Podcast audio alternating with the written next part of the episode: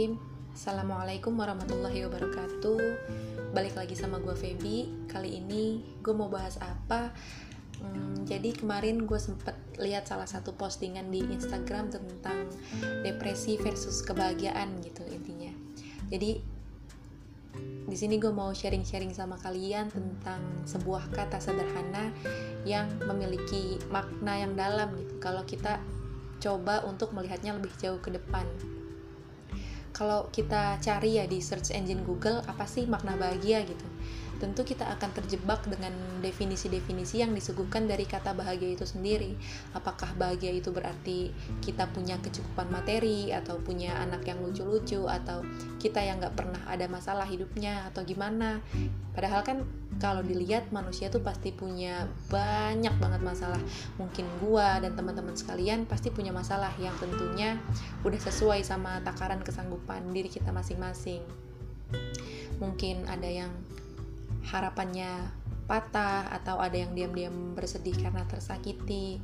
Dan kalau misalnya kita mau coba tengok ke belakang itu ada seorang bintang film ya yang tewas gantung diri pada tahun 2009 namanya Lucy Garden. Dan setelah diusut lebih lanjut ternyata penyebab kematiannya ini karena dia tuh depresi gitu makanya sampai bunuh diri.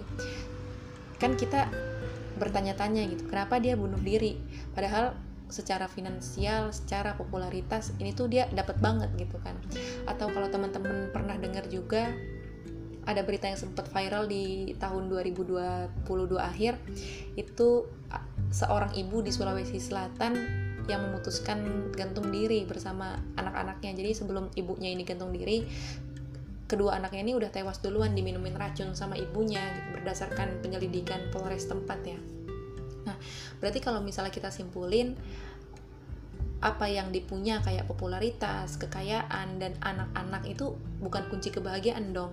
Tentu kalau misalnya diukur dari materi ya, Gordon ini bisa neraktir se RW gitu kan, sebelah amang-amang pakai topping yang komplit gitu kan.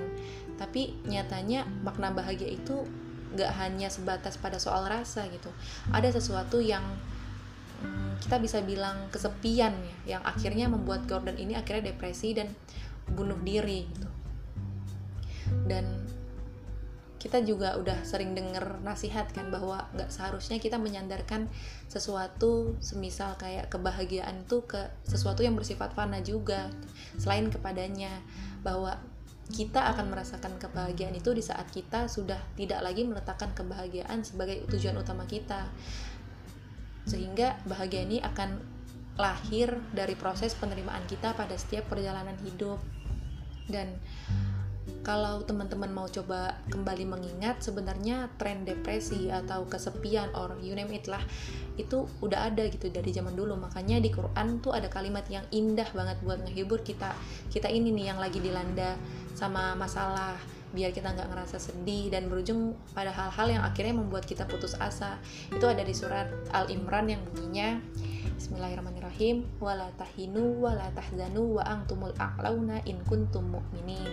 Yang artinya dan janganlah kamu merasa lemah dan jangan pula bersedih hati sebab kamu paling tinggi derajatnya jika kamu orang yang beriman.